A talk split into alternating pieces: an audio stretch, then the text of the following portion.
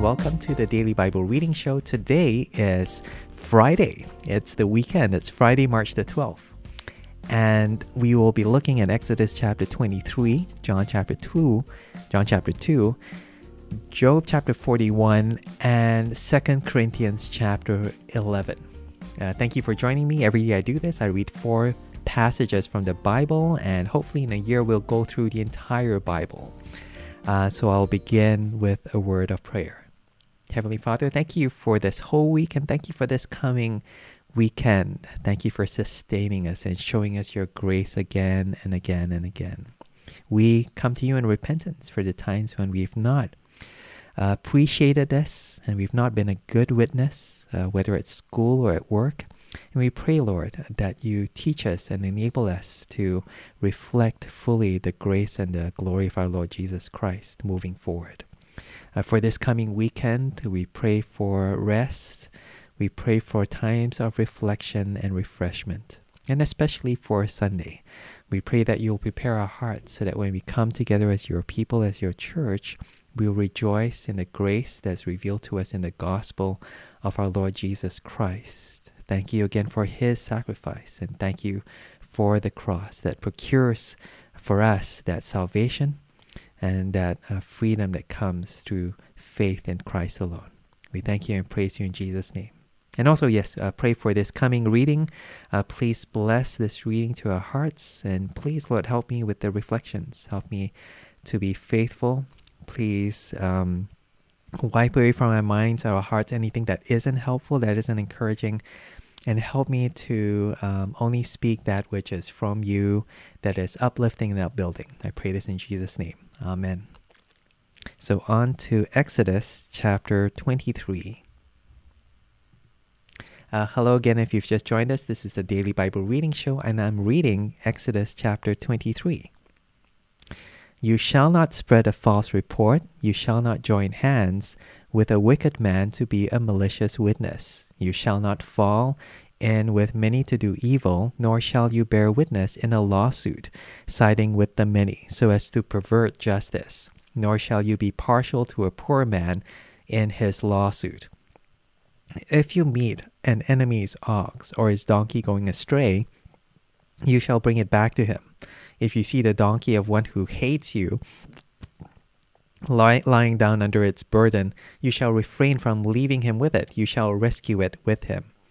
You shall not pervert the justice due to your poor in his lawsuit. Keep far from a false charge, and do not kill the innocent and righteous, for I will not acquit the wicked. And you shall not take a bribe, for a bribe blinds the clear sighted and subverts the cause of those who are in the right. You shall not oppress a sojourner. You know the heart of a sojourner, for you were sojourners in the land of Egypt. For six years you shall sow your land and gather in its yield. But the seventh year you shall let it rest and lie fallow, that the poor of your people may eat, and what they leave the beasts of the field may eat. You shall do likewise with your vineyard and with your olive orchard. Six days you shall do your work, but on the seventh day you shall rest, that your ox and your donkey may have rest, and the son of your servant woman and the alien may be refreshed. Pay attention to all that I've said to you, and make no mention of the names of other gods, nor let it be heard on your lips. Three times in a year you shall keep a feast to me. You shall keep the feast of unleavened bread. As I commanded you, you shall eat unleavened bread for seven days at the appointed time in the month of Abib. For in it you came out of Egypt. None shall appear before me empty handed. You shall keep the feast of harvest, or of the firstfruits of your labor, of what you sow in the field. You shall keep the feast of ingathering at the end of the year, when you gather in from the field the fruit of your labor. Three times in the year shall all your males appear before the Lord God. You shall not offer the blood of my sacrifice with anything leavened, or let the fat of my feast remain until the morning. The best of the first fruits of your ground you shall bring into the house of the Lord your God. You shall not boil a young goat in its mother's milk. Behold, I send an angel before you to guard you on the way and to bring you to the place that I have prepared. Pay careful attention to him and obey his voice. Do not rebel against him, for he will not pardon your transgression, for my name is in him. But if you carefully obey his voice and do all that I say, then I will be an enemy to your enemies and an adversary to your adversaries. When my angel goes before you and brings you to the Amorites and the Hittites and the Perizzites and the Canaanites, the Hivites and the Jebusites, and I blot them out, you shall not bow down to their gods or serve them, nor do as they do, but you shall utterly overthrow them and break their pillars in pieces. You shall serve the Lord your God, and he will bless your bread and your water, and I will take sickness away from among you. None shall miscarry or be barren in your land. I will fulfill the number of your days. I will send my terror before you, and will throw into confusion all the people against whom you shall come. And I will make all your enemies turn their backs to you. And I will send hornets before you, which shall drive out the Hivites, the Canaanites, and the Hittites from before you. I will not drive them out from before you in one year, lest the land become desolate and wild beasts multiply against you. Little by little I will drive them out from before you, until you have increased and possessed the land. And I will set your border from the Red Sea to the sea of the Philistines, and from the wilderness to the Euphrates. For I will give the inhabitants of the land into your hand, and you shall drive them out before you. You shall make no covenant with them, and their gods, they shall not dwell in your land, lest they make you sin against me. For if you serve their gods, it will surely be a snare to you. Uh-huh. So two halves. The first half deals with well, three parts. Sorry, not not two halves. So three thirds, three parts. Let's look at the first part to do with not showing favoritism, especially in showing in giving judgments, not taking advantage of the system, especially if you are the more privileged person, you're the more wealthy person compared to the other person at the other end of this legal struggle. So, number one, verse one, you shall not spread a false report, and you shall not join hands with a wicked man to be a malicious witness. You shall not fall in with many to do evil. So, this warning not to lie, not to join with other people to lie, to be a malicious witness, and not to join with, it says here, many to do evil. You know, join in with the crowd and nor shall you bear witness in a lawsuit siding with the many again as to pervert justice. And here is this realism that many will want to pervert justice, will want to take advantage of the system. You know, you think of um, situations where everyone else is doing it. And so you say, okay, all right, okay, I'll do this as well. God says, no, many people will want to do this. Don't side with that. Don't give in to that. And especially if the many have you know, the upper hand. They're the powerful. They're the evil. And verse 3 Nor shall you be partial to a poor man in his lawsuit. So, hence, you know, the, at the other end of the spectrum is the person who is poor, who's being taken advantage of. So, don't be the one to take advantage of that person, especially if you have a hand in this judgment, in this lawsuit, in this legal system. So, a warning against impartial, against being partial especially when everyone else is being showing favoritism, trying to take advantage of the situation, trying to take advantage of the poor person, you don't do this. Verse 4 If you meet your enemy's ox, so someone you don't like, someone who doesn't like you, so you see his ox and his donkey, it's gone astray, bring it back to him. You know, don't use your hatred of him, his hatred of you, as an excuse not to show love to your enemy. Verse 5 If you see the donkey of one who hates you lying down under its burden, you shall refrain from leaving him with it. You shall rescue it with him. So rescue and help um, the person, this donkey that belongs to the person who hates you. You know, don't again show favoritism. Don't uh, use your hatred and even the hatred of someone else against you as a reason not to do the right thing, not to do the loving thing towards the person who hates you. That's very, very challenging, isn't it? Verse 6 You shall not pervert the justice due to your poor in his lawsuit. Now, he's already said this in verse 3 You shall not be partial. But here he repeats it. You know, don't pervert justice just because the other person is poor, just because you can. Verse 7 Keep far from a false charge, and do not kill the innocent and righteous, for I will not acquit the wicked. And you shall take no bribe, for a bribe blinds the clear sighted and subverts the cause of those who are in the right. So here is not just the bribe to make you do wrong, but maybe sometimes that incentive, you know, that, that just kind of like sweetens the deal because what it does is it blinds us. If you might start out with that clear sight, that right judgment, but it blinds you and it subverts the cause of those who are right. And here, those who are right are equated with those who are innocent and those who are poor. And oftentimes, it's saying that even with these laws, even with God, you know, being your God in this land where these laws are being enacted, there is that temptation to subvert the law to side with the wicked, to take advantage of the wicked, of the sorry, of the poor, of the innocent, and the righteous. And so don't be one of those evildoers. Verse 7 You shall not oppress a sojourner. You know the heart of a sojourner, for you were sojourners in the land of Egypt.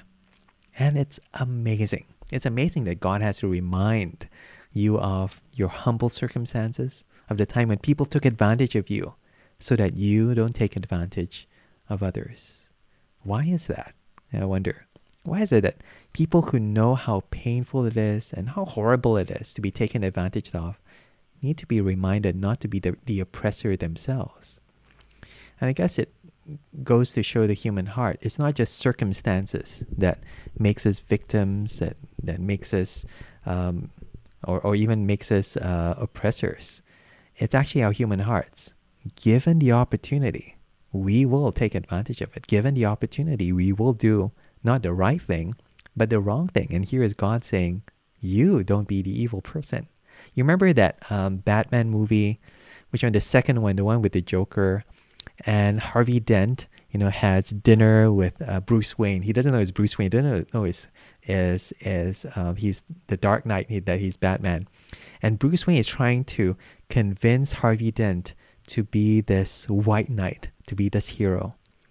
And Harvey Dent um, unknowingly injects this this realistic quote into the conversation. He says, "You either die the hero or you live long enough to become the villain yourself. You know, you either die doing the right thing, or given the opportunity, you live long enough, and suddenly that opportunity comes along."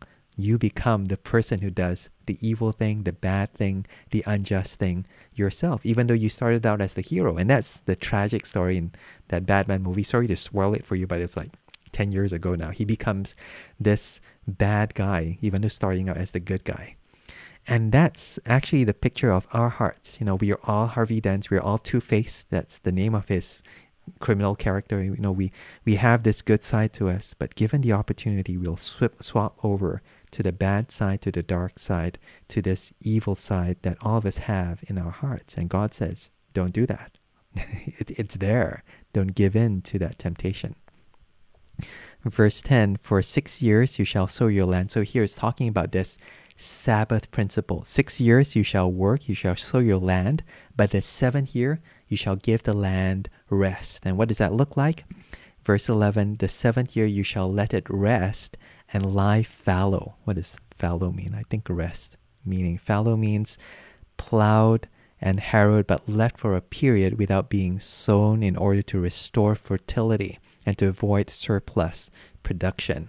So don't don't work the land, don't plant anything.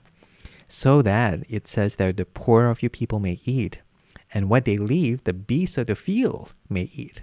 So here is God asking you to be generous to the people who didn't work your land, don't own your land, but you know, be generous to them anyway. You know, this kind of rest that results in generosity to other people. It's not just you get to rest, you get to take this holiday, but other people also rest together in this abundance that you're able to, that God has given you through the land.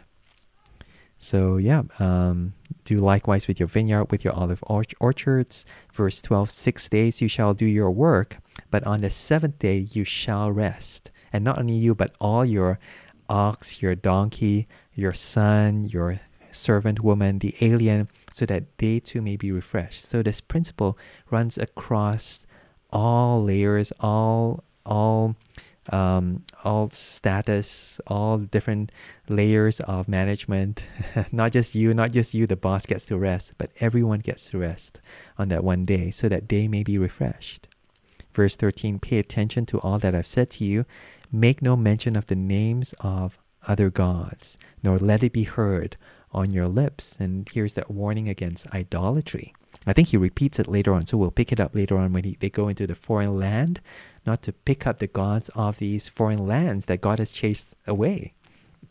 So, verse 14, or this talks about the three important feasts of uh, the year. So, the first one is the Feast of Unleavened Bread. This is a reminder of the Passover. You know, they didn't have time to bake bread with yeast to let it rise, so they baked bread that was flat. so this is a reminder of the Passover. It says, the appointed time, for in it you came out of Egypt, verse 15. And none shall appear before me empty handed. So they're also meant to give sacrifices as a reminder of that plague of the firstborn. You remember, God has redeemed us and redeemed our lives. So we're meant to um, give this sacrifice, uh, not so much to give back, although there is an element of that, but to show that actually we belong to Him. This sacrifice dies so that we might live. So there's this substitute that happens in this offering that's brought before God. And then there's the second uh, festival, verse 16, the Feast of Harvest. And the third one is the Feast of Ingathering. So Feast of Bread at the beginning of the harvest and the end of the harvest, also there are two different festivals. So first, when you offer the first fruits of your labor, you know, you you have you plant everything, the first thing that comes out, the best of that harvest you give to God. And at the end of the year, the last bits of the harvest is also offered up to God. Meaning all this is is given to us by God. And therefore, we want to give the best to Him to acknowledge in thanksgiving and to acknowledge His blessing upon us in giving us everything, not least our lives, not least uh, that which sustains us, you know, our bread, our income every day. So, three times in a year, verse 17, you shall all your males appear before the Lord God. So, it's a time of worship. It's a time to come before God and to honor Him for all that He's done for us. Practically, this meant going down to Jerusalem, where the temple was, and which was why this particular time, particular times, these three times in a year, it was super crowded. Everyone would go down as this pilgrimage. But the first one would always be the biggest one this Feast of Unleavened Bread, also known as the Passover. Verse 18 You shall not offer the blood of my sacrifice with anything leavened or let the fat of my feast remain until the morning. Verse 19 The best of the first fruits of your ground you shall bring into the house of the Lord your God. You shall not boil a young goat in its mother's milk. And this might be indicative of, you know, a mother's milk is meant to give life to the goat. It's not meant to be a, a, a, means of his death. You know, you're cooking him in the thing that's supposed to give him life, but you killed him instead. So yeah, uh, very very symbolic. All um, coming together in terms of worship, in terms of life. You know, God gives us life, and therefore we are meant to live this distinctive life that honors God in everything that we have in this life. Not least thanksgiving, offering worship to God. Verse twenty. I sent my angel before you to guard you on the way to bring you to the place that I have prepared. And interesting, you know, from verse 20 onwards, it's talking to these people who are now camped for one year at this mountain base. But it's talking beyond that, you know, after uh, many years of wandering in the desert, you're eventually going to go to this land. and all these rules look forward to the time when they enter the land and prepare them to enter this land so that they'll obey God in this land that God is giving them beforehand. So, so long time to prepare, long time to kind of like let it sink in that this is the way in which we are meant to live, especially when we've been blessed by God with this promised land. So, first thing, God protects them through this angel, goes before them and leads them to this place that He has prepared. In verse 21, God says, Pay attention to Him, obey His voice, do not rebel. He will not pardon your transgression, for my name is in Him. Verse 22 But if you carefully obey his voice and do all that I say, then I will be an enemy to your enemies, adversary to your adversaries. He will protect you, and anyone who attacks you, God will deal with them. He will be an enemy to your enemies. Verse 23 When my angel goes before you and brings you to, and this is the promised land, it's going to have lots of enemies there. Hence, that enemy to the enemy is God protecting you and God fighting this fight for you. He's going to bring you to a place where there are going to be lots of people going to fight against you.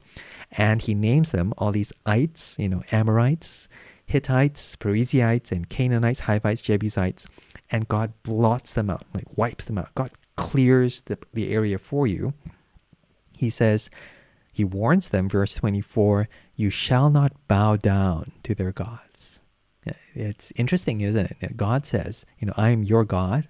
I'm going to wipe them out, but you're going to be tempted to worship the gods who have been defeated by your God. It sounds so silly, but it will happen. You will just be uh, drawn to it you know, you, you look you simply because it's an alternative, simply because it looks uh, attractive, simply because there are so many other different kinds of gods, so many different kinds of peoples, and maybe they've been blessed in a way that is different from the way that you've been blessed.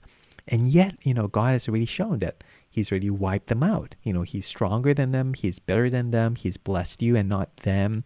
And yet you're tempted to worship something else. It's again not just what's there that's drawing you to it, but what's inside here that always goes, oh, I don't want to worship this God. I don't want to follow this God. Even though He's been good to me, He's protecting me, He's speaking to me, I am drawn towards other idols, other gods. And He says, don't bow down to them. You know, you'll be tempted to, but don't do this, nor serve them, nor do as they do, but you shall utterly overthrow them and break their pillars in pieces. And here it's talking about their idols, you know, their places of worship. You know, don't uh, don't follow them. Don't don't leave them standing. You know, destroy them.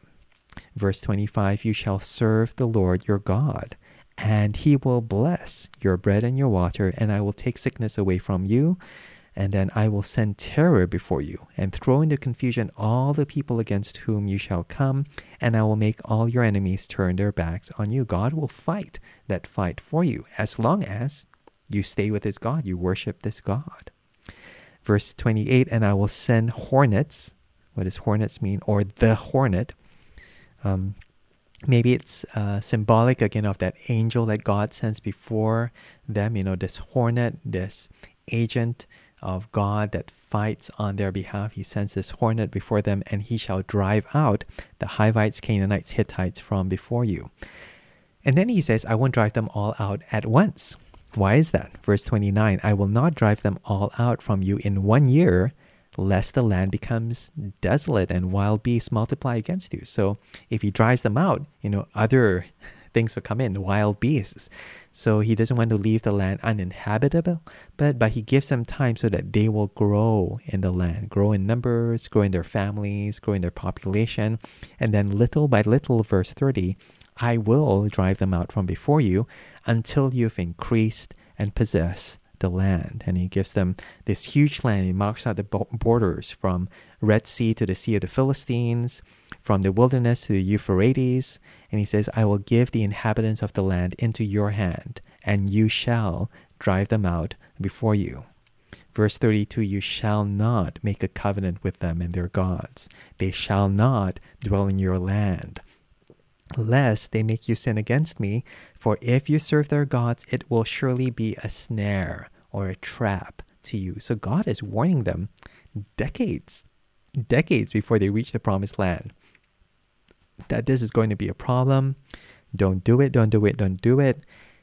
But as we know through history, they do. And it's because it's not because God hasn't warned them, and it's not because, you know, they, they don't know that it's going to happen, but precisely because God anticipates this, God has warned them, and they've rebelled against God's word. You know, they rebelled against God.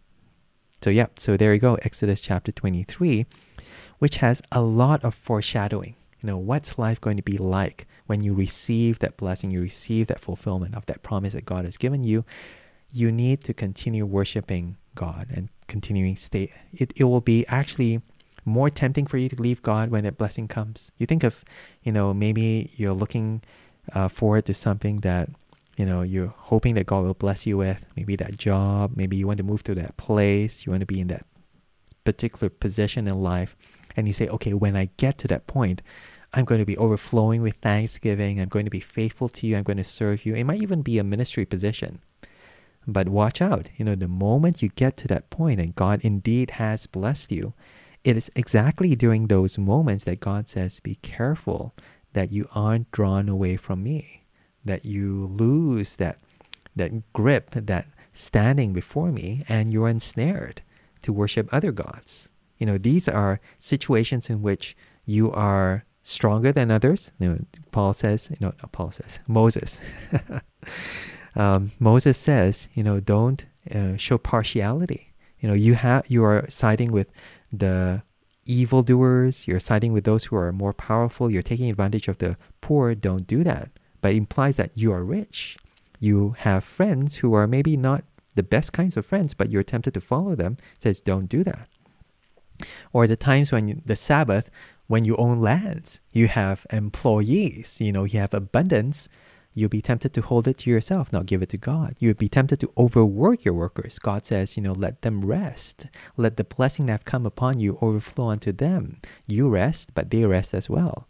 And finally, this land that God is giving them, you know, this amazing land, you are slaves, is almost like someone who's spent their whole lives, you know, building houses for other people, but living in shanty uh, accommodation, but suddenly God gives you this home or someone who's always longed for a family. You've only ever worked as a servant in a family, but finally you have a family of your own, and God gives you this. And then you leave, you forget God. You start mistreating your family. You start, you know, boasting about this great wealth or this position that God has given you, uh, or even this ministry that God has given you, and you forget that this is precisely the situation when God says, you know, don't follow after other gods, be careful of your own heart, you know, destroy all the idols, destroy all these things that will lead you away from me, especially when I bless you with the thing that your heart desires. And you forget that God has warned you against this, and you actually fall into the very trap that God has warned you that would be there, you know, not, not to fall into it. So it's kind of ironic, but again, it shows God's goodness, God's provision, and God's foresight and giving these promises, but also these warnings together with these promises to stay faithful to Him, to worship Him, and to pay attention and to obey His word. It's for our good, and it shows His goodness. Yeah, Exodus chapter twenty-three. That was that was super super long. Uh, okay.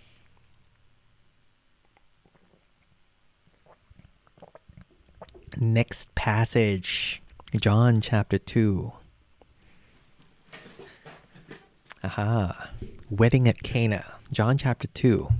On the third day, there was a wedding at Cana in Galilee, and the mother of Jesus was there. Jesus also was invited to the wedding with his disciples. When the wine ran out, the mother of Jesus said to him, They have no wine. And Jesus said to her, Woman, what does this have to do with me? My hour has not yet come. His mother said to the servants, Do whatever he tells you. Now there were six stone water jars there for the Jewish rites of purification, each holding 20 or 30 gallons. Jesus said to the servants, Fill the jars with water. And they filled them up to the brim. And he said to them, Now draw some out and take it to the master of the feast. So they took it. When the master of the feast tasted the water now become wine, and did not know where it came from, though the servants who had drawn the water knew, the master of the feast called the bridegroom and said to him, Everyone serves the good wine first, and when the people have drunk freely, then the poor wine. but you have kept the good wine until now. This, the first of his signs, Jesus did at Cana in Galilee and manifested his glory, and his disciples believed in him. After this, he went down to Capernaum with his mothers and his brothers and his disciples, and they stayed there for a few days. So Jesus does this miracle of changing water into wine here in this city called Cana in Galilee, in the region where he grew up. And he turns up at this wedding. Um, if you go to weddings here in the UK, this is like a classic text. And oftentimes the pastor or the priest will say, Oh, did you know that Jesus went to a wedding as well? Just like we are here in this wedding. And it shows that Jesus was the kind of person you would invite to a wedding uh, or jesus you know knew the family here and jesus was a good neighbor he wasn't the kind of person who was you know didn't want to turn up you know jesus was the kind of person who was just friendly you know who's just around and he would turn up if you invited him to like your wedding and here here he is but there's a crisis they've run out of wine verse 3 and jesus' mother somehow knows to ask jesus to deal with the situation he goes to him and says to him, verse 3, They have no wine. And Jesus answers her in a way that no good Chinese son would ever say to his mom and call woman. Asoa. Uh, you call your mom woman or you get one tight slap across your face. But Jesus here addresses his mother as woman. What have you to do with me? So, yeah, uh, what, what do you have to do with me? And what does this situation or what do you have to do with me? And he says, My hour has not yet come. You know, he's talking while looking ahead to the cross. And again and again, Jesus does this in the Gospel of John. He talks about the cross as his hour. And this hour will be the hour of his sacrifice, of his death, that final hour, if you like, when he will accomplish everything they came to do to purchase souls, you know, through the death, his death on the cross, you know, through his condemnation on the cross, that hour, that glory that you, but anyway, Jesus says, you know, that's still that's still how many chapters away. That that's not now. And so he says, you know, it's maybe not right for me to do this, you know, it's not right for me to show my glory, maybe. Maybe it's this is too advanced, you know, there is still a lot to happen. But, you know, his mother reacts in a way that displays not offensive. She didn't go, oh, okay, sorry. He didn't. She didn't go, ah, you know, how dare you say this to me? No, she says to the servants, verse five, do whatever he tells you. So here is almost Mary, his mother, recognizing Jesus' authority and Jesus' believes, you know, there's a problem. He said, Jesus, can you deal with this? But also submitting to it that authority. He says, do whatever he says. And here already at the beginning of the gospel, there is that distance. You know, Jesus is Lord even over over Mary. You know, he, she's he is her son, and don't make any mistake of that. You know, he does provide for her on the cross. You know, provides John for her. You know, this is your mother. Says to uh, Mary, this is your son. So as he leaves and as he dies, he he still loves his mother. But here, you know, Jesus still recognizes that, you know, um, he will one day have to die for her sins. You know, Jesus will be her Lord. And so he says, Woman, you know, um, what do you have to do with me? My hour has not yet come. But his mother says, you know, do whatever he says. And so Jesus actually does help out in this crisis. Verse 6 Now there were six stone water jars. Um, and I'm not sure whether you have these. Uh, I used to have them uh, back in my grandma's place, my grandpa's place, you know, we get we we get so used to the idea of turning on the tap water and then you know there's water, but you know having big big containers that you don't have plastic those days, you know, made out of stone. You know, that was pretty normal to store water. But it says here these particular stone jars were for Jewish rites of purification. And Jesus says, you see it's those six stone jars, he says, fill them up, fill them up. And so they take the water from some source, maybe a well somewhere, and they fill up. And this is maybe, maybe symbolic of how there needs to be this fulfillment of this Jewish law expectation of purification, you know, all the requirements of the Old Testament of having being needing to be pure before we come before God. These would have been water that's from the jar that's used to cleanse yourself before you're going to worship God, that kind of thing. And I think Muslims today do the kind of thing as well before they go and uh, have their Friday prayers. The need to just wash your hands and your feet just to symbolically cleanse yourself before you come before a holy God. And Jesus says, fill those jars. Uh, and maybe again, a symbolism of needing to fulfill that requirements of the Old Testament. And so Jesus says, does that, and it's huge, 20 or 30 gallons each. And then Jesus says, take some of the water um, and draw some out, verse 8, and take it to the master of the feast. Now, it could mean that Jesus is saying, take some of the water from the jars and give it to the master of the feast. Or he could mean just now that you've filled up the now that you filled up the jars, now from whatever water source, like from the well, take from that and then go and give to the master of the feast. Yeah, either way, you know, it could mean that now the water is taken from this source of purification, or having filled up and having fulfilled all the expectations and the requirements of the Old Testament for purification, now, only now can you give to the master of the feast. And the master of the feast was kind of like the MC of the event, you know, the person who introduces the bride and the groom, ladies and gentlemen, you know, this is Mr. and Mrs. Galilee or whatever. And he's the guy who kind of like, you know, takes care of the events of the evening the guy with the microphone, if you like. So the master of the feast, verse 9, he tasted the water that had now become wine, and it says that he didn't know where it came from. Even though the servants knew what, what, where it come from, and you know these servants, they just went around, you know, taking water and then pouring it into the glass. I don't know whether when they were walking it changed the wine, or that they poured it, it changed the wine, or to them it still looked like water. I still don't know, but it had turned into wine. And the master of the feast tasted it and immediately called the bridegroom. Immediately called the bridegroom and says, Everyone serves the good wine first, and then when they tuk, tuk, tuk, tuk, tuk, they've drunk a bit more, they've gotten drunk, and then they can't taste the difference anymore. And then he takes out all the cheapo stuff. But he says, You have kept the good wine until now. And that's amazing. You know, Jesus gives them the good stuff he not only saves them from the embarrassment, it would have been really, really embarrassing if they ran out of wine. Uh, actually, Chinese weddings have the same kind of problem. Oftentimes, you know, uh, uh, you want to have that free flow.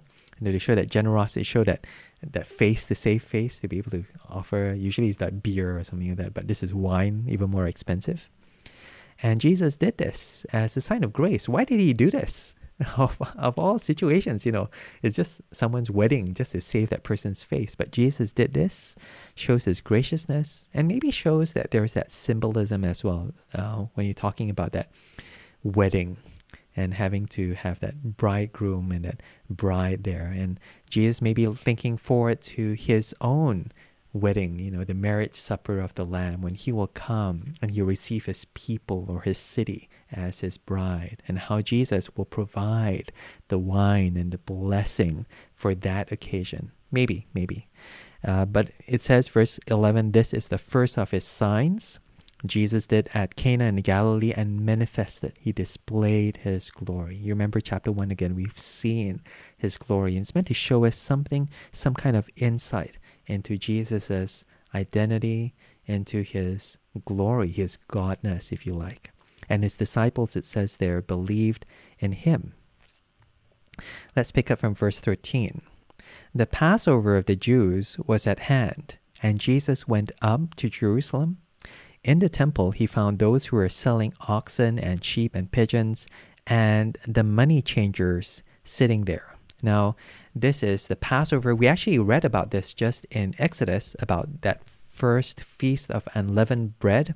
Well, the first day uh, was the Passover, you know, that first important meal that remembers the time when God's Spirit passed over all the houses, hence Passover. Otherwise, if you didn't have that meal, you didn't have that sacrificial lamb, then therefore, you know, God's Spirit will come in and will take your firstborn. So it's the passing over of God's judgment of that death. And therefore, they remember it thousands of years later when they were saved from Egypt. They remember this Passover. And so, whenever you have this Passover as well, everyone's supposed to celebrate it in Jerusalem. They're meant to worship God. And so there was something like 200,000 people in the city at this point of time. And so all of them will have to come to the temple and worship God with a sacrifice. Now, that pre- presented a kind of problem because you have to bring your goat, your sheep, or whatever to sacrifice before God. And if you travel from very, very far to Jerusalem, because people lived all across the land. You have to come here to one location. There is one day in the year. You know, you had to bring your lamb all the way. So it was more convenient if you could just travel there and like buy, buy your sacrifice. And that's what's happening here. In the temple, verse 14, he found those selling all these animals for sacrifice oxen, sheep, pigeons, and there were also money changers sitting there. So it means you have to exchange currency, and this could be currency in order to buy the sacrifice, or currency in order to give the offering to the temple, which required a certain kind kind of currency and temple temple coin. Either way, this was done kind of like a convenience, you know, to help uh, the worshippers in order to worship God. You think of, you know, um, bookstores in churches. You know, you want to encourage your church, and so you have a bookstore there. I mean, they can always buy it from Amazon. They can always buy it online. But you know, why not have the bookstore in your church? That way, they can be edified. It's more convenient. You know, I just read uh, the pastor just quoted a book and straight away buy it straight away. And so that kind of convenience is what this selling of oxen and sheep and pigeons and money changers was there. It was meant to be a convenience for the worshippers, kind of like a 7 Eleven. But Jesus did not see this as a good thing. Verse 15. And making a whip of cords, he drove out whoosh, all those out of the temple with the sheep and the oxen. And he poured out the coins of the money changers and overturned their tables. And he told those who sold the pigeons, Take these things away. Do not make my father's house a house of trade. And his disciples remember that it was written, Zeal for your house will consume me. Now, why is Jesus taking offense at this, you know, this shop, you know, that had all kinds of animals and money changers, but it was meant to help worshippers worship God? Well, the place where they set up shop was actually the court, the outermost court of the temple, which was called the Court of the Gentiles. And this would have been a place whereby people who weren't Jewish, who weren't allowed to worship God, could at least come in and see how it was that the Israelites were worshiping God. But instead, this specific area that was meant to be for non Christians, if you like, for outsiders, if you like, was turned into this bookshop, it was turned into this kind of car park, turned into this place for the convenience of the insiders. But God said, have this space for the outsiders. And therefore, you know, they turned, as Jesus says, this his father's house into a house of trade in the name of money. And not just money, in the name of convenience, they made things harder for those who don't know God to come into proximity with God. And therefore, Jesus finds that very, very offensive. Verse 18 So the Jews said to him, What sign do you show us for doing these things? What right do you have? You know, you're acting like you you call this your father's house. You know, your uh, back in Singapore and Malaysia, you say your grandfather's road, your grandfather's shop. Uh, means as if you you act as if you own this place, and Jesus is acting as if he owns this temple. And verse 19, Jesus answers them, Destroy this temple, and in three days I will raise it up. The Jews then said, it has taken 46 years to build this temple, and will you raise it up in three days? But he was speaking about the temple of his body. When therefore he was raised from the dead, his disciples remembered that he had said this, and they believed the scriptures and the word that Jesus had spoken. Here, Jesus is equating the temple with his body. You see, the temple is the house of God. The temple is the place where you worship God. The temple is the place where you go and meet with God. You know, today we say God is everywhere, God is in heaven. But no, no, no, no, no.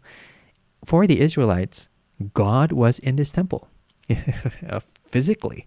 Uh, during the Exodus, he traveled with them. You know, earlier on we read that that um, that passage which said, "I'll send my angel before you." There was this manifestation of God through this angel, this pillar of cloud, this pillar of fire by night.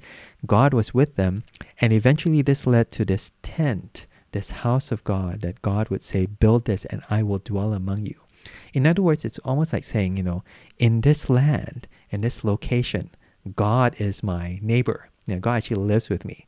And the symbolism of that was this temple again, this structure, this building.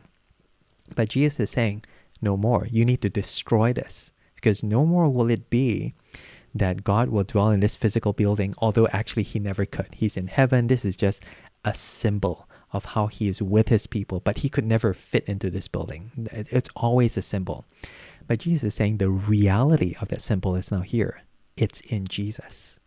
And therefore, what Jesus is foretelling is the time when this physical structure of his body will be destroyed. He himself will be killed and then will be raised up again. And so Jesus is now taking the place of this temple as the place in which you can worship God, you can meet with God, and God comes to meet with you.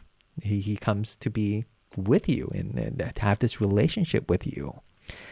Meaning for us, you know, there is no temple structure now for Christians.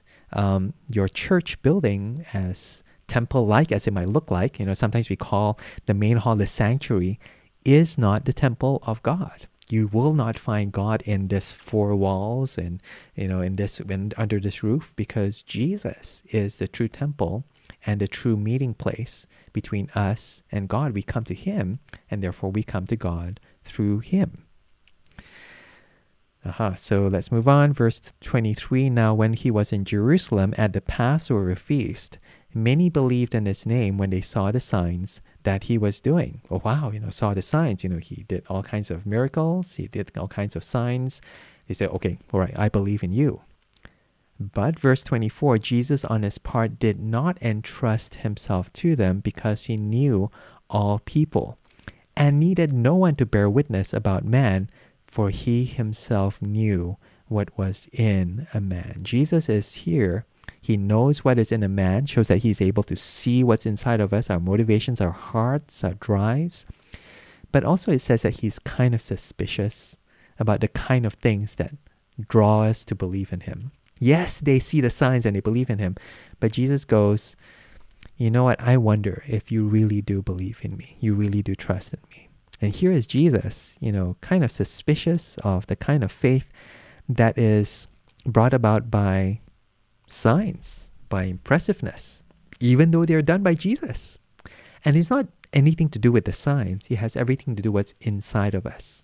We are drawn to things that sometimes say less about God but more about us, that we are fickle. We are drawn to this today, we can be drawn to something else another day. We are drawn to the temple today, but tomorrow we can destroy this temple, we can destroy Christ, and we can call for him to be crucified. And so Jesus is very suspicious, um, almost very cynical about the kind of motivations we have to coming before Him. Either because we are desperate, we are impressed with Him, or simply because He's the flavor of the day. Meaning, when Jesus does draw us to Himself, there's something else other than just our motivations. There's something that Jesus gives to us that gives us that right kind of motivation, that new kind of desire, that new kind of faith and trust in Him that is not inside of us, but comes outside of us. It comes from Him. In other words, He gives us His Spirit, His Holy Spirit, that causes us to be able to see Him as He truly is, to trust Him as we ought to trust Him, as you know, as, as the Son of God. You know, and, and yeah. okay, all right. So that's John chapter two. What are we doing for time? Uh, 619. Okay, all right. Almost an hour.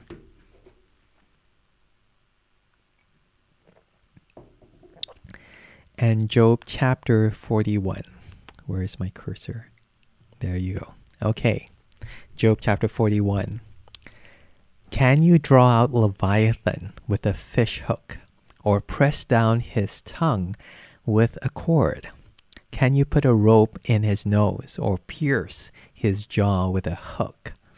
Will he make many pleas you? Will he speak to you soft words? Will he make a covenant with you to take him for your servant forever? Will you play with him as with a bird? Or will you put him on a leash for your girls? Will traders bargain over him? Will they divide him up among the merchants? Can you fill his skin with harpoons or his head with fishing spears? Lay your hands on him. Remember the battle. you will not do it again. Behold, the hope of a man is false. He is laid low even at the sight of him. No one is so fierce that he dares to stir him up. Who then is he who can stand before me? Who has first given to me that I should repay him? Whatever is under the whole heaven is mine. I will not keep silence concerning his limbs or his mighty strength or his goodly frame. Who can strip off his outer garment? Who can come near to him with a bridle? Who can open the doors of his face? Around his teeth is terror. His back is made of rows of shields, shut up closely as with a seal. One is so near to another that no air can come between them. They are joined one to another. They clasp each other and cannot be separated. His sneezings flash forth light, and his eyes are like the eyelids of the dawn. Out of his mouth go flaming torches, sparks of fire leap forth. Out of his nostrils come forth smoke as from a boiling pot and burning rushes, his breath kindles coals, and a flame comes forth from his mouth. In his neck abides strength, and terror dances before him. The folds of his flesh stick together, firmly cast on him and immovable. His heart is hard as a stone, hard as the lower millstone. When he raises himself up, the mighty are afraid. At the crashing, they are beside themselves. Though the sword reaches him, it does not avail, nor the spear, the dart, or the javelin. He counts iron as straw, and bronze as rotten wood. The arrow cannot make him flee. For him, sling stones are turned to stubble. Clubs are counted as stubble. He laughs at the rattle of javelins. His under parts are like sharp potsherds. He spreads himself like a threshing sledge on the mire. He makes the deep boil like a pot. He makes the sea like a pot of ointment. Behind him, he leaves a shining wake. One would think the deep to be white haired. On earth, there is not like not his like a creature without fear. He sees everything that is high. He is king over all the sons of pride. what is God describing here and why does he describe this amazing, huge, terrifying beast? Verse 1 Can you draw the Leviathan? So, this Leviathan, what does the footnote say? A large sea animal, exact identity unknown. so, huge sea animal, you know, has all these, his back is covered with shields, you know, very, very thick back, is all sealed you know, no one can tame him. Can you? But God says, can you put a rope around his neck? Can you pierce his jaw with a hook and can go fishing for this huge sea monster? And will he make many pleas to you? Will he speak to you in soft words? Like, like almost like a pet. this huge monstrous beast that everyone's everyone is so terrified of is almost like your pet, you know, pet leviathan. Will he make a covenant with you to take him for your servant forever? You know, like like you know, pet dog. You know, will you play with him as with a bird, or will you put him on the leash for your girls? Some people uh, think that this Leviathan is a description of uh, either a mythical beast, and then you take this beast and give it to your kid girls to be like their pet, or some people think it's a crocodile. You know, yesterday they thought it was a hippopotamus, and so this is another like beast, like uh, crocodile. But either way, you know, you don't give a crocodile to your kids to, to play with. You know, or, will traders bargain over him? Will they divide him up among the church merchants? Can you fill his skin with harpoons or his head with fishing spears? And then verse 8, I like verse 8 because it says, it's almost a challenge. Lay your hands on him you know, like hug, hug, hug this crocodile or this or this leviathan. It says, "Remember the battle; you will not do it again." you, actually, if you think of what is that Australian guy, um, uh, Australian Steve Steve something, uh, Steve Irwin, yeah, Australian Steve Irwin. He said, the crocodile, and then he go, he, he hugs him. So, oh, it's so awesome. maybe maybe maybe God wasn't wasn't describing Steve Irwin, you know, with with all these huge animals and then hugging them and wrestling with them. But even then, you know, I think he had to be really careful. He says you you wouldn't do that. you know, you would remember the battle. And he says, Behold, the hope of a man is false. He is laid low even at the sight of him. He's terrified of him. No one is so fierce that he dares to stir him up. Who then is he who can stand before me? I think this is the point that God is try, trying to make to Job. Who has first given to me that I should repay him? Whatever is under the whole heaven is mine. And here God saying, you know, this beast is like this pet to me. You can't tame him. You know, I own all things, all beasts of the earth. And therefore, I do not answer to you, you answer to me. And yeah, I think I think that's kind of the point that God is trying to make um, with creation, with the things that terrify us in creation, that they don't terrify God. You know, God to him it's just another creature that He has made. And you know, sometimes they're equivalents for us. Again, we, I mentioned like a dog or a pet. You know, we tame that you know, yes, and we consider we have affection for that, and then uh, we uh, we do that to a certain extent. Well, God uh, does that with the Godzilla uh, or, or the or the the crocodile that that terrifies us. You know, such as God's position and status and power over His creation that He has tamed that. And if we recognize that, therefore, I think we ought to recognize our position before Him I guess. Um, that you know God is able to tame something that we cannot tame. And if I wonder if God is talking therefore about not just beasts and nature and you know wild animals, but about um, injustices and really tricky situations which require a kind of wisdom that we cannot comprehend. That God actually is in control of that as well, the way that He's able to tame this beast. That you know, it cannot be that God does not deal with that situation, even though for us we will be terrified of that and we will be wouldn't be able to know what to do about that. If we tried, you know, we just struggle and we'd never do it again.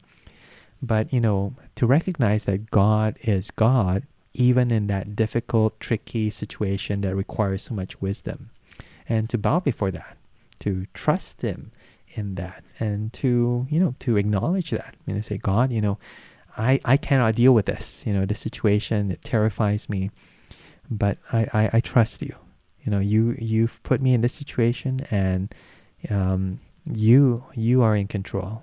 You're always so. You know, you're always good and you always achieve your purposes. Even though I can't see it, even though I can't do it, you can and you are. Okay, so that's all I'm going to say about Job chapter 41. Again, also, I'm kind of nervous about commenting on passages where God has direct speech because, you know, if I'm wrong, you know, it's it's kind of risky, right? You know, God when they say, "Hey, you know, Calvin, what do you say?" You know, that was wrong, and say, oh, "Sorry, yeah." yeah. So yeah, Job chapter 41. And we have our last passage for today. Yay. And then it's the weekend. What do you have for the weekend? What are you gonna have for dinner? What are you gonna do this weekend to chillax? I'm going to have, uh, I defrosted some mince, but actually I have leftover rice and kimchi. So I'm going to maybe fry my rice with kimchi. And then if my mince is defrosted enough, have some protein as well. because so sad today, I had like kimchi sandwich because I didn't have any meat. So kimchi sandwich, um, and with the leftover like crumbs from the fried chicken I had from the last few days. Just the just the crumbs, just the bits of hardened uh, dough. Yeah, so that was my filling. Uh, okay, and then tomorrow I have to prepare for that talk for Sunday. I haven't written it out yet.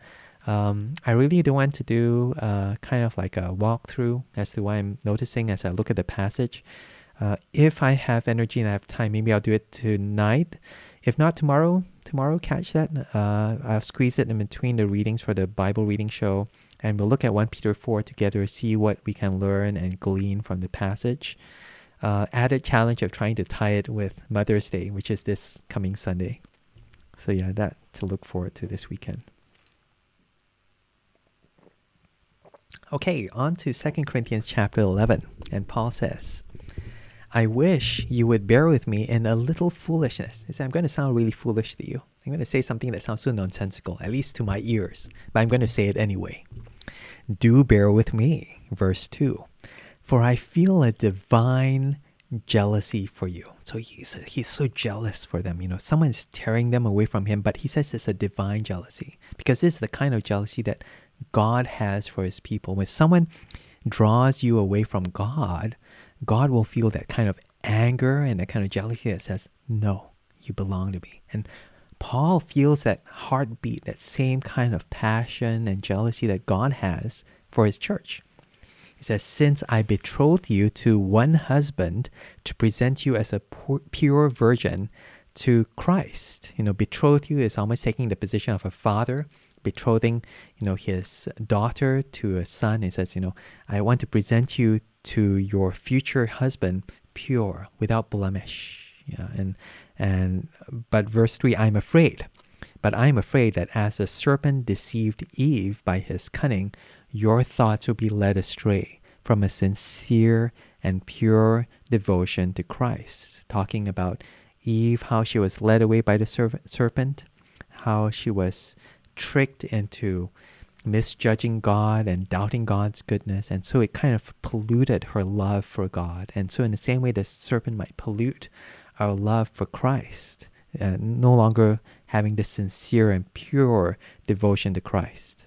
Verse 4 For if someone comes, someone comes and proclaims another Jesus than the one we proclaimed, or if you receive a different spirit from the one you received, or if you accept a different gospel from the one you accepted, you put up with it readily enough. And here Paul is bringing this situation whereby someone else is coming and proclaiming a different kind of Jesus. It's still Jesus, but it's their kind of Jesus that has nothing to do with the gospel.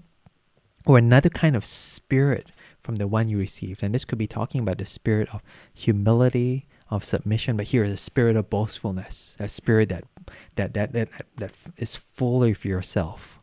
Or you accept a different gospel, a different message from the one you accepted. And he says, you put up with it readily enough, meaning you lap it up. You actually love having this alternative Jesus, alternative spirit, alternative message of salvation, way of going to God and heaven and relationship with Him than the one that Paul proclaimed to them. Verse 5 Indeed, I consider that I am not in the least inferior to these super apostles. He calls them super, uh, I think ironically, says these guys are so impressive. They're not just apostles, they're super apostles. They're not just pastors, they're super pastors. They're not just evangelicals, they're super evangelicals, meaning they are much more impressive than us. They're, they're constantly reminding us how, how better they are compared to us. Yeah, they're hot stuff. Verse 6 Even if I am unskilled in speaking, he said, and maybe that was one of the criticisms, you know, uh, compared to Paul, I can preach better than Paul. I can preach better in your pastor, that kind of thing. I'm better, better, better. But it says, I am not so in knowledge, Paul says. Indeed, in every way, we have made this plain to you in all things. There's this kind of clarity and plainness to Paul's speech that he does indeed know the gospel, and he preaches to them the straightforward, clear gospel that he's received from God. Verse 7 Or did I commit a sin in humbling myself so that you might be exalted? Because I preach God's gospel to you free of charge. I robbed other churches by accepting support from them in order to serve you. And when I was with you and was in need, I did not burden anyone for the brothers who came from Macedonia supplied my need. So I refrained and will refrain from burdening you in any way. As the truth of Christ is, is in me, this boasting of mine will not be silenced in the region of Achaia. And why? Because I do not love you, God knows I do. And so, what's Paul's boast that he won't be silent of?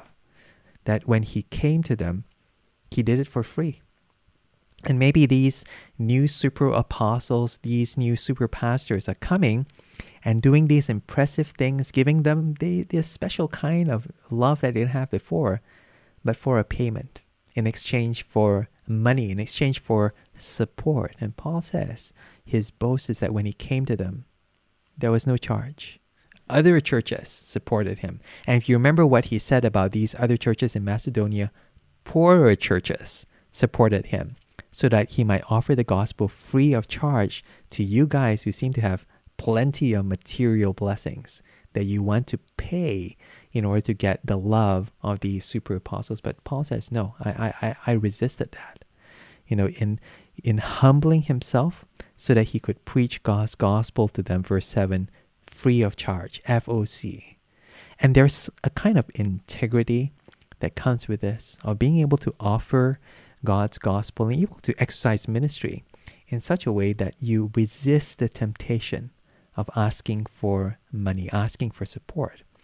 And such that when this kind of situation happens, and it will, you know, when they turn their backs on you and they go, aha, you know, uh, maybe he wasn't very good, you know, maybe that person wasn't very sincere. Maybe maybe we can choose look for something better now.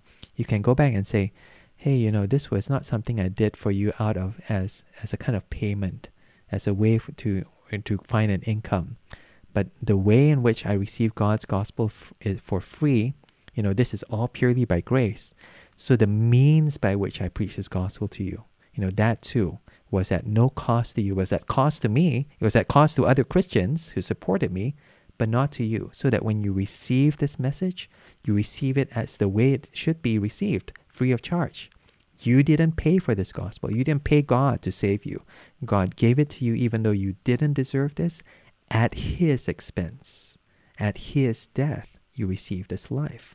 Because he was cursed, you received this grace, this blessing, this salvation. And Paul is consistent in modeling the gospel in his ministry, doing it for free, doing it sacrificially, and doing it consistently and humbly for others so that they might receive it for free by grace, by faith alone uh, verse 12, and what I'm doing, I will continue to do in order to undermine the claim of those who would like to claim that in their boasted mission, they work on the same terms as we do. so that, that's why there's no comparison. Those guys are trying to say, we're like Paul, we're trying to do the same things on the same terms. No, no, no, no. Money and support and motivation for money and that desire for that kind of income separates you and me.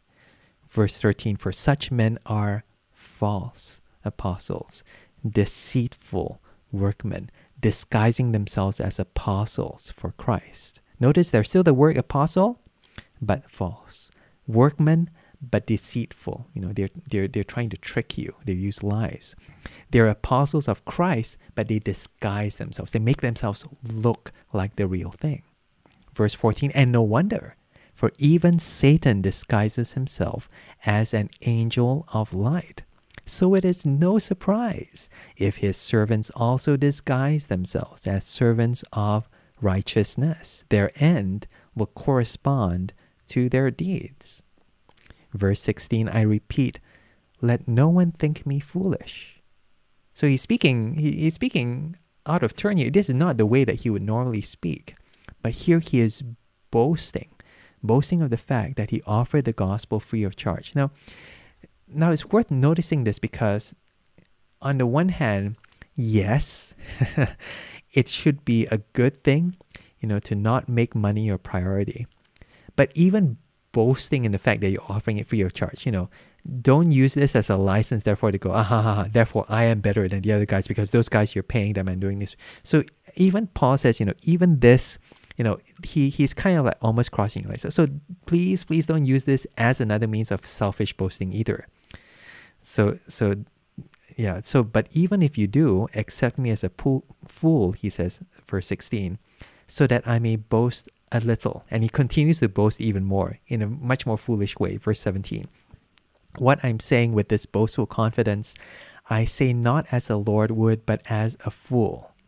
Since many boast according to the flesh, I too will boast. For you gladly bear with fools, being wise yourself. For you bear it if someone makes slaves of you, or devours you, or takes advantage of you, or puts on airs, or strikes you in the face. To my shame, I must say we were too weak for that. and it's it's it's really really strange. Sometimes people are more willing to trust the bad guy, the person who is using manipulative ways, than the pastor, than the minister who has been consistently humble and loving and faithful all this while. It's just human nature. If you think of it, sometimes uh, they use ex- uh, excuses like, "Oh, that person is therefore you know flawed, but at least I know that I can connect with that person," or that person, "Oh, I know." Um, uh, they they are they're abusing us, but you know we, we should give them another chance, that kind of thing. But the pastor who actually is consistent and humble and faithful, you go, oh, what a loser. You know, I uh, actually, you know, maybe maybe that person uh, doesn't know what it means to live in the real world. Maybe this person, um, you know, uh, yeah, well, for whatever reason, you know, for a twisted way, we somehow will gravitate towards the person who is less than faithful, less than honest and less than sacrificial than Paul.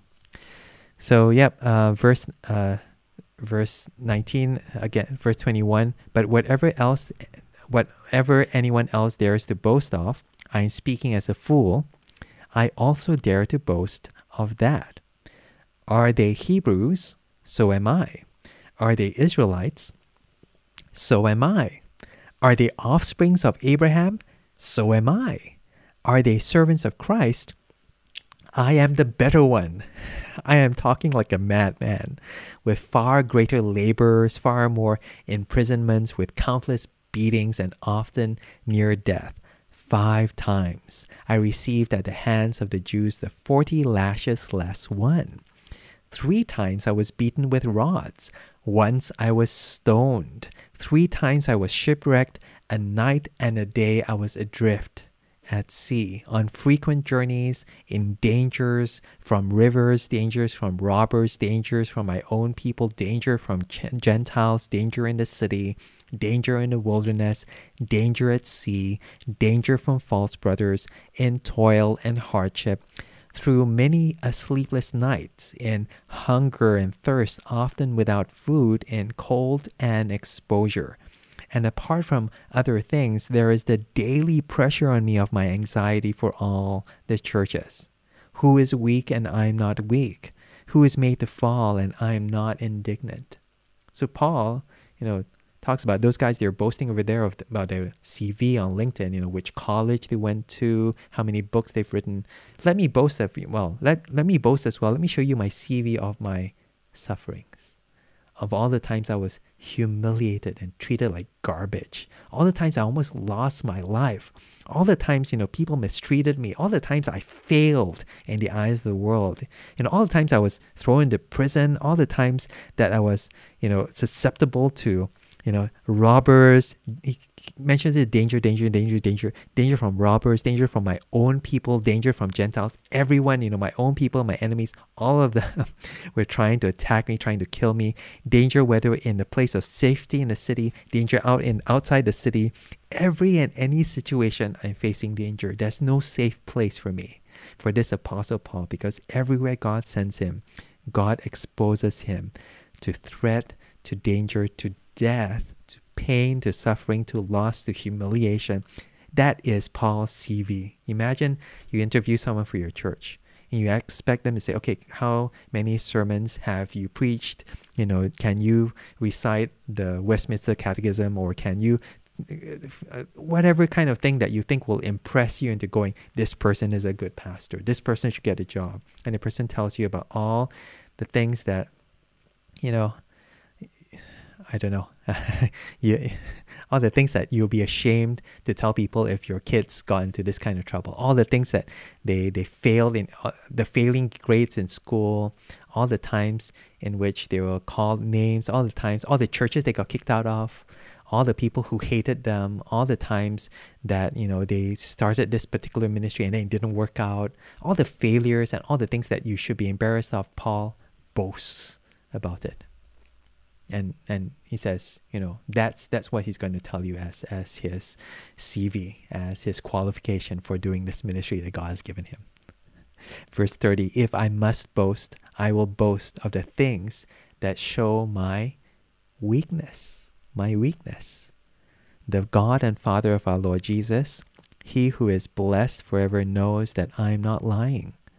At Damascus, the governor under King Aretas was guarding the city of Damascus in order to seize me, but I was let down in a basket through a window in the wall and escaped his hands. And you know, I know some people they read this and go, "Ha! I got away!" Kind of like Mission Impossible. I know Tom Cruise is lowered down by the on the rope. Shh. Paul's like top Mission Impossible. No, no, no. Paul when he says, "When I was lowered down," said how shameful it was. Know, such that I had I needed to to run away from this trouble. It's not that he stood and fought, but no, they had to lower him down in a window in a basket and he just escaped with his life, escaped with escaped this person who was trying to kill him. And therefore he's boasting about all the times that he was weak, that he was small in the eyes of the world, that he almost died. He says that's the authenticating mark of his ministry. And you know, you need to contrast this with all the people who are still going on and on and on and on about how many live streams they've done or how many books they've written, how many how many passages of the Bible they've read, as if that will impress you into thinking that they are the real thing. No, it's it's it's it's the things that you know um, maybe they don't want you to know, don't want don't want you to see, because it's just so embarrassing. Ah, really? Uh, you sound such a like such a loser when you're trying to expound that passage. You know, don't you didn't you go to Oak Hill College? Didn't you go to that particular church? Didn't that particular teacher teach you? Don't you read the kind books? And you know, uh, Paul is going, no, I'm no, you know, no, Paul actually did study under all these colleges and didn't have this learning. He says that's not going to be the way in which I'm going to advance myself. If you want to know anything about me, I'm going to tell you about all the things that you think, you know, this is a loser. Maybe the very things that they were pointing out Paul, oh, that Paul, that kind of person, who, will go through that? And he says, let me tell you even more things that will make, make you humiliated of me. And it makes you think actually, you know, what are the motivations for someone who wants to be in such a position of ministry?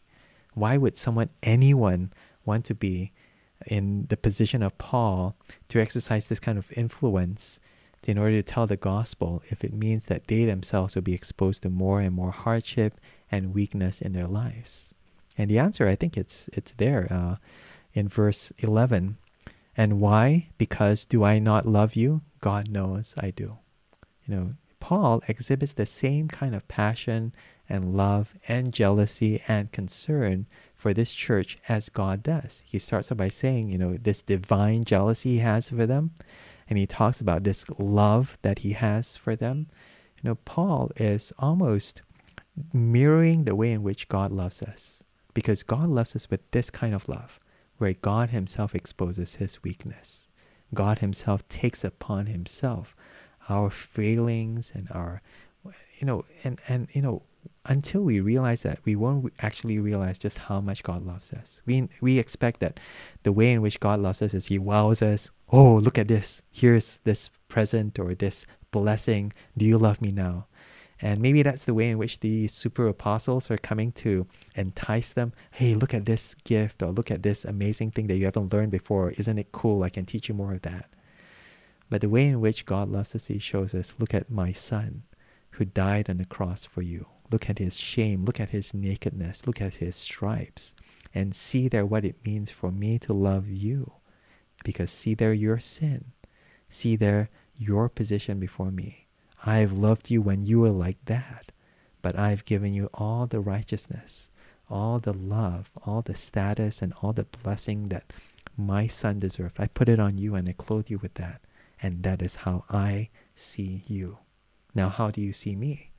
Do you see me as this loser God? Do you see me as this God, you know, who, you know, is there, but, you know, maybe is so far away? And this other God and these other uh, serpent, these other apostles are so close by and so convenient to have access to? Or will you trust in this God who speaks to you by his word and calls you to hold on to it, to wait for him, to trust in him until he comes one day in the person of his son and brings that final glory and that final salvation through him and him alone? Will you wait for him? Will you trust in him? Will you look to him now in your weakness? so that then He will reveal you in His glory. Okay, good, good place to end. Heavenly Father, thank you for this picture and remind us and reminders of your weakness that you've taken upon yourself our sin. You've taken upon yourself our rebellion, and you've put upon us Christ's righteousness and love and his approval. Forgive us, Lord, when we are full of ourselves. We've forgotten just what it means to receive this grace that we did not earn, that we could not achieve for ourselves. But you've given us freely and generously and graciously this salvation that comes at your cost, that comes through your love. Thank you. Sorry, and help us to continue trusting in you and you alone. Keeps our keep our hearts, you know, bound to you. And thank you for that jealousy and for that love that you show to us. And you show to us through your servants as well, who mirror that kind of humility and boast in that kind of weakness, so that we too might boast in that weakness. We too might glory in the treasure that you've given us in Christ and Christ alone. We thank you and praise you in His name. Amen. Amen.